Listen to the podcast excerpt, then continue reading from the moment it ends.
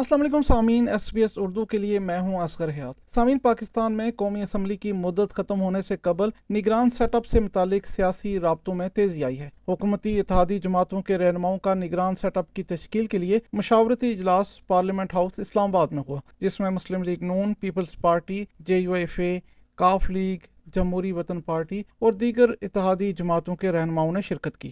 ذرائع کے مطابق اتحادی جماعتوں کی جانب سے نگران وزیر اعظم کے لیے پانچ نام دیے گئے، جن میں سے تین سینئر بیوروکریٹ اور دو سیاستدان شامل ہیں۔ وزیر اطلاعات مریم اورنگزیب نے کہا ہے کہ نگران وزیر اعظم کا فیصلہ وزیر اعظم شہباز شریف اتحادیوں کے ساتھ مل کر کریں گے۔ ہم آئینی مدت کے اندر انشاءاللہ کیئر ٹیکر سیٹ اپ کو یہ گورنمنٹ ہینڈ اوور کریں گے۔ اور اس میں دو آپشنز ہوتی ہیں۔ ایک آپشن ہوتی ہے نوے دن کی، ایک آپشن ہوتی ہے ساٹھ دن کی۔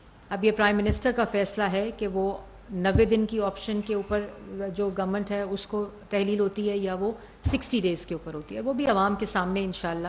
تحریک انصاف کے سابق رہنما فواد چودھری نے کہا ہے کہ انتخابات سے کئی زیادہ اہم ہے ملکی حالات معمول پر لائے جائیں۔ انتخابات سے قبل چیئرمین تحریک انصاف کی اسٹیبلشمنٹ اور نواز شریف کے ساتھ تلخی کم کرنے کی ضرورت ہے۔ اتنی تلخیوں میں ہم آگے کیسے چلیں گے؟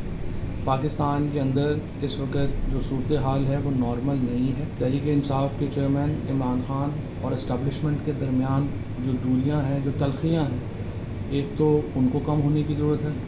پھر عمران خان اور نواز شریف کے درمیان جو تلخیاں ہیں، ان کو کم ہونے کی ضرورت ہے۔ سامعین، مشیر زراعت سندھ منظور وسان نے پیشگوئی کی ہے کہ عام انتخابات وقت پر ہوتے نظر نہیں آ رہے، ان میں تاخیر ہوگی۔ انہوں نے کہا ہے کہ الیکشن کے التوا میں انٹرنیشنل قوتوں قرضہ دینے والوں کا کردار ہو سکتا ہے۔ نگران سیٹ اپ دو سے تین سال چل سکتا ہے۔ وزیر اعظم شہباز شریف نے نجی ٹی وی کو انٹرویو دیتے ہوئے کہا ہے کہ انتخابات میں تاخیر کا کوئی جواز نہیں۔ الیکشن نئی مردم شماری کے تحت ہی ہوں گے۔ دوسری جانب پاکستان تحریک انصاف نے سابق وزیر اعلیٰ پنجاب عثمان بزدار سمیت بائیس اہم ارکان کو پارٹی سے نکال دیا ہے۔ پارٹی سے نکالے جانے والوں میں خسرو بختیار، سردار محمد خان لغاری، جاوید اختر انصاری، فاروق اعظم ملک اور دیگر شامل ہیں۔ تحریک انصاف کے مطابق ان تمام ارکان کو پارٹی پالیسی سے انحراف پر پارٹی سے نکالا گیا ہے۔ سامعین، پاکستان کی سپریم کورٹ میں فوجی عدالتوں میں سیویلینز کے ٹرائل کے خلاف کیس میں نیا موڑ آ گیا ہے۔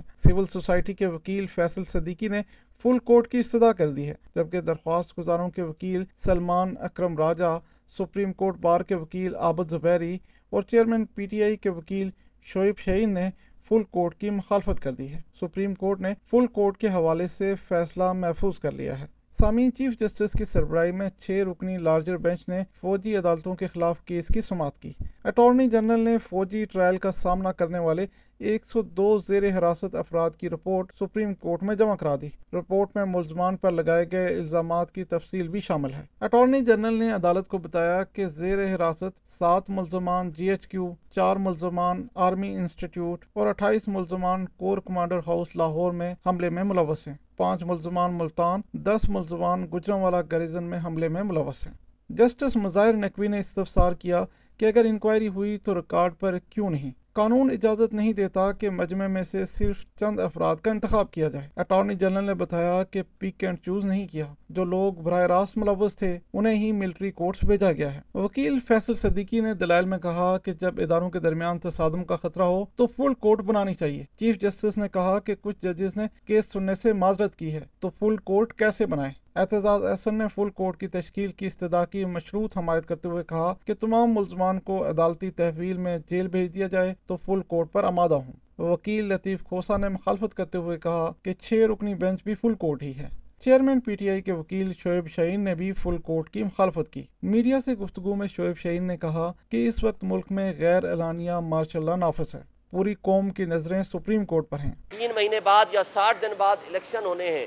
تو مجھے بتائیں کہ ان تین مہینوں کے اندر کیسے الیکشن ہوگا؟ اس کیفیت میں آپ ہیں کہ آپ ایک پولیٹیکل پارٹی کو کرش کرنے میں ساری انتظامیہ، سارے پولیٹیکل پارٹیز اور جو اس وقت کی حکومت ہے اور جو ہمارے ملک کی اسٹیبلشمنٹ ہے وہ لگے ہوں گے۔ دوسری جانب اسی سے جڑی ایک اور خبر یہ ہے کہ پاکستان کی قومی اسمبلی نے آفیشیل سیکرٹ ایکٹ ترمیمی بل دو ہزار تیئیس کی منظوری دے دی ہے۔ بل کے تحت سیکیورٹی اداروں اور خفیہ ایجنسیوں کو بغیر وارنٹ کے چھاپے مارنے اور دستاویزات قبضے میں لینے کا اختیار ہوگا۔ پاکستان کے خلاف معلومات یا دستاویزات کا انکشاف کرنے والا مجرم تصور ہوگا۔ بل کی کاپی فراہم کیے بغیر بل منظور کرانے پر اراکین قومی اسمبلی نے احتجاج کیا۔ جماعت اسلامی کے رکن مولانا عبد اکبر چترالی نے اعتراض کیا کہ ضمنی ایجنڈے میں شامل بلز منظور کیے جا رہے ہیں اور اس کی کاپی بھی نہیں دی جا رہی ہے۔ سامعین، chairman P T I Imran Khan نے توشہ خانہ فوجداری کاروائی کیس میں بیان ریکارڈ کرا دیا ہے۔ ایڈیشنل اینڈ سیشن جج ہمایوں دلاور نے چیئرمین پی ٹی آئی کے خلاف توشہ خانہ فوجداری کاروائی کیس کی سماعت کی۔ چیئرمین پی ٹی آئی اپنے وکلا کے ہمراہ عدالت میں پیش ہوئے۔ دوران سماعت chairman P T I Imran Khan نے موقف اپنایا کہ انہوں نے اس کیس میں کسی کو نمائندہ مقرر ہی نہیں کیا۔ اسپیکر قومی اسمبلی نے ریفرنس الیکشن کمیشن کو بھیجا جو بدنیتی پر مبنی تھا۔ انہوں نے کہا کہ مجھ سے تحائف کا صرف اس لیے پوچھا جا رہا ہے تاکہ مجھے نااہل کر سکیں۔ سابق وزیر اعظم نے عدالت کے روبرو کہا کہ انہوں نے تحائف ذاتی طور پر نہیں بریگیڈیئر وسیم چیمہ کے ذریعے بیچے، جن کو عدالت بطور گواہ نوٹس جاری کر سکتی ہے۔ تحائف بیچنے کے بعد وصول کردہ رقم کو احساسہ نہیں سمجھا جا سکتا۔ وکیل بریسٹر گوہر علی نے استدا کی کہ دفاع میں گواہان کو پیش کرنے کے لیے وقت دیا جائے۔ عدالت نے بیرسٹر گوہر کو گواہوں کی لسٹ فراہم کرنے کے لیے دو اگست تک کی مہلت دیتے ہوئے سماعت ملتوی کر دی۔ ادھر وزیر اعظم کے معاون خصوصی عطا تارڑ نے کہا ہے کہ توشہ خانہ کیس حتمی مرحلے میں داخل ہو چکا ہے۔ عمران خان بتائیں توشہ خانہ کے تحائف کہاں بیچے اور کتنی رقم لی۔ جب عدالت نے اب گیارہ ماہ کے بعد آپ نے جواب دے ہی دیا، تو جواب یہ دیا کہ مجھے ان معاملات کا نہیں پتا کسی اور سے پوچھ لیں۔ آپ بتائیں کہ توشہ خانہ کے تحائف آپ نے لیے تھے، وہ کہاں بیچے تھے، کتنی رقم حاصل ہوئی تھی؟ جو رقم حاصل ہوئی تھی، اس رقم سے کیا کیا گیا تھا؟ سپریم کورٹ نے chairman P T I Imran Khan کی توشہ خانہ کیس سے متعلق درخواست سماعت کے لیے مقرر کر دی ہے۔ سابق وزیر اعظم نے اسلام آباد ہائی کورٹ کا فیصلہ سوموار کے روز سپریم کورٹ میں چیلنج کیا تھا۔ جسٹس یحییٰ افریدی کی سربراہی میں سپریم کورٹ کا تین رکنی بینچ بدھ دو اگست کو کیس کی سماعت کرے گا۔ جسٹس مسرت حلالی اور جسٹس مظاہر علی نقوی بینچ میں شامل ہیں۔ ادھر اسلام آباد کی احتساب عدالت نے ایک سو نوے ملین پاؤنڈ سکینڈل اور توشہ خانہ کیس میں chairman P T I Imran Khan اور بشرا بی بی کی عبوری ضمانت میں چار اگست تک کی توسیع کر دی ہے۔ سمین پاکستان کے وزیر اعظم شہباز شریف اور army chief general Asim Munir نے پشاور کا دورہ کیا ہے، جہاں انہوں نے باجوڑ دھماکے میں زخمی ہونے والے افراد کی عیادت کی ہے۔ دورے کے دوران وزیر اعظم شہباز شریف کو صوبے کی مجموعی سیکیورٹی صورتحال پر بریفنگ دی گئی۔ انہیں باجوڑ خود کچھ دھماکے، تحقیقات پر پیش رفت، منصوبہ سازوں اور انسداد دہشت گرد گردی کے اقدامات کے حوالے سے آگاہ کیا گیا۔